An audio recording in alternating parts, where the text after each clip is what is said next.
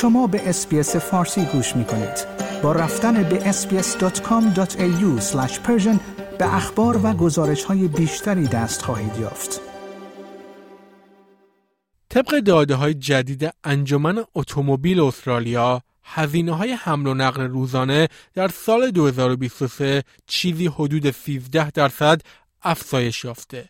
این یعنی سه برابر مقدار تورم.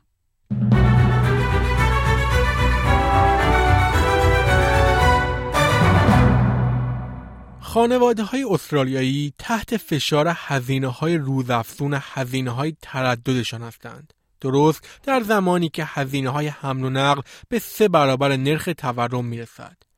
هزینه حمل و نقل معمولی خانوارها در سال 2023 حدود 13 درصد افزایش یافت و از نرخ تورم 4 و یک درصدی پیشی گرفت.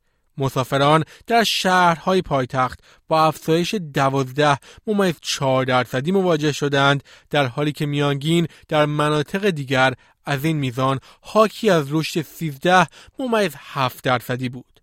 بر اساس آخرین شاخص انجمن اتومبیل استرالیا هزینه های بالای اولیه برای خرید وسایل نقلیه جدید نرخ بهره بالاتر وام خودرو و افزایش حق بیمه عامل این افزایش بودند هزینه های حمل و نقل در سه ماهه پایانی سال 2023 به میزان 7 دهم درصد افزایش یافت اما این امر قادر به جبران افزایش های بزرگ قبلی در طول سال نبود.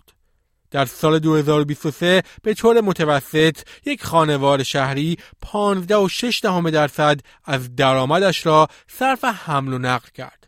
اما این میزان یک سال بعد به 17 درصد افزایش یافت. هزینه حمل و نقل برای خانوارهای منطقه‌ای از 14 ممیز 4 دهم درصد به 15 ممیز 8 دهم درصد درآمدها افزایش یافت. اما ارزان ترین شهرها و گران ترین شهرها برای حمل و نقل در استرالیا کدامند؟ بر مبنای این گزارش رابطه بین درآمد و هزینه قیمت مناسب حمل و نقل محلی را تعیین می کند. بر این اساس هوبارت در سه ماهه دسامبر 2023 کمترین هزینه کل حمل و نقل را بین شهرها داشته است.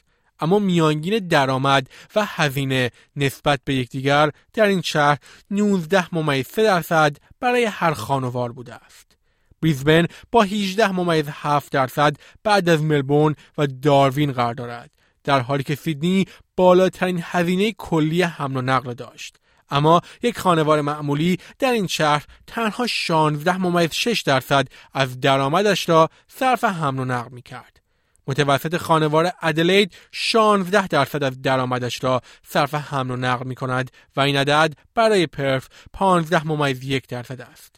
کمرا مقرون به صرف ترین پایتخت بود و به شکل متوسط هر خانوار تنها 14 ممیز 8 درصد از درآمدش را صرف حمل و نقل می کرد. سابرینا مو به عنوان یک طراح ساختمان در غرب سیدنی کار می کند و برای کار در داخل ایالت نیو ساوت ولز سفر می کند. او می‌گوید افزایش هزینه ها را احساس می کند.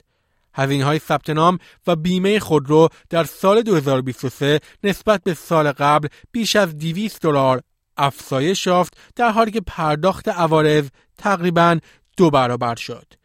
مو به اسوشییتد پرس استرالیا گفت همه چیز خیلی گران است. با ماهیت نامشخص کاری که او هر کجای پروژه ها دارد باید بودجه حمل و نقلش را باز نگه دارد. او در این رابطه گفت گاهی ممکن است مجبور شوم یک هفته کامل بیرون از دفتر باشم و گاهی دو یا سه هفته در دفتر هستم.